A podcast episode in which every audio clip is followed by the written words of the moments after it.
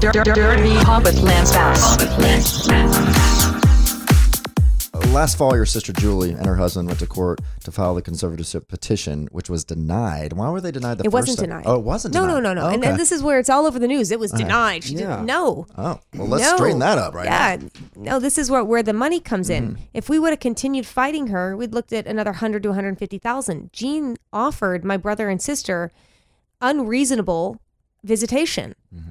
And they took it. And this is where I said, absolutely not. Am I going to sign a visitation agreement where I can see my dad once a month with a guard in the room with a gun, writing down everything I say, treating my dad like he's an inmate and we're visitors? There's no way I will sign that.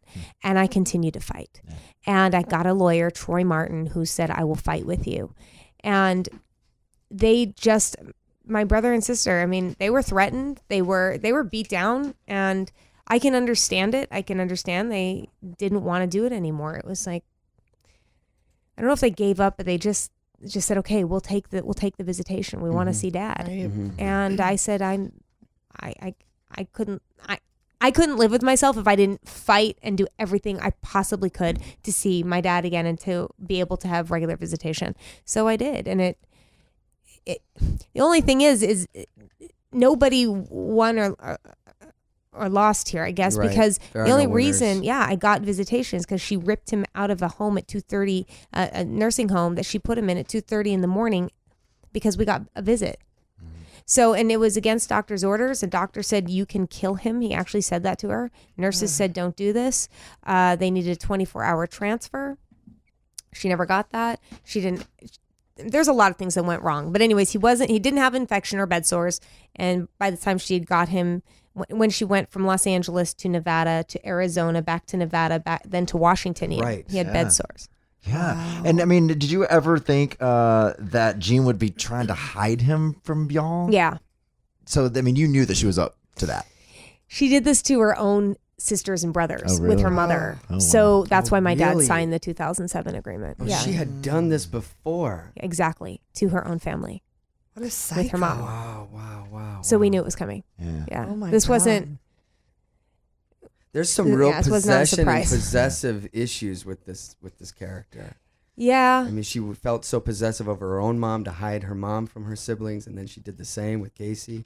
Ay, ay, ay. Yeah, it was bad. It was really bad. In fact, her some of her nieces and nephews have written me saying, "We hope you win. She Yeah. did this to us." And Oh. it was horrible. Yeah, I mean, she's a nutbag. That's that's plain and simple. Yeah. Nutbag. Uh, now, you were there the day that Jean threw the hamburger meat. Now, that's when everyone knew, okay, okay, there's something wrong with this woman, obviously.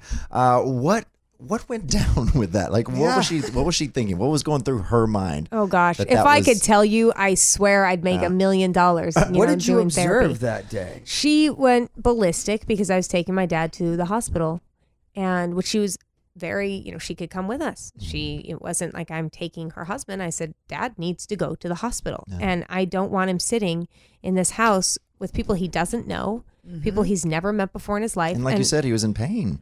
In, in, I watched the the two days I got to see him before the judge allowed me to take him to the hospital. It was it got worse and worse. Now I saw him on May 6th. He was able to talk, not a lot, but he's able to talk, say I love you. He could see my Skype my brother on um, you know, from Singapore because my brother lives in Singapore. He talked to me and my sister who were both there. He talked to his brother on the phone. You know, so he was very cognizant, aware. He was at that point healthy enough to be there with us for two and a half hours Yeah.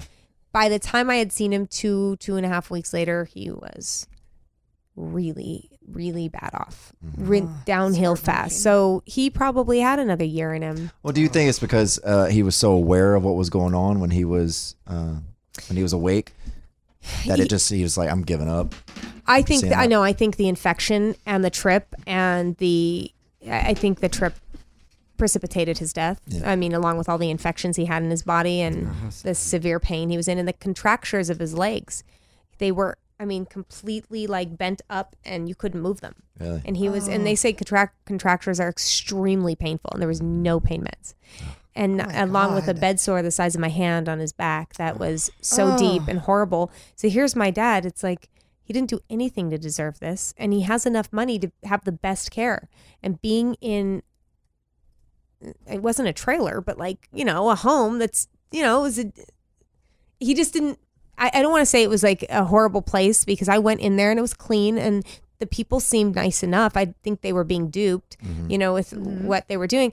But it was like, this is not where my dad belongs with a mm-hmm. black and white TV and a fan above his bed and it's hot and he's sweating. And this is horrible.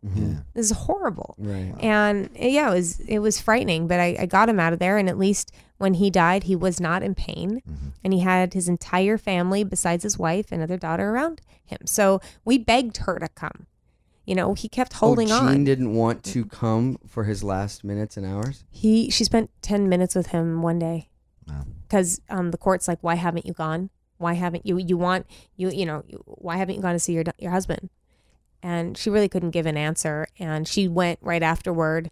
And then there's so many things she lied and said that my that's where you got the, you know, he was shaking his head and using his eyebrows to talk and and he, you had to take grab his hand and take it off of her. And I'm like no none of that happened. There were nurses in the room and she's just not telling the truth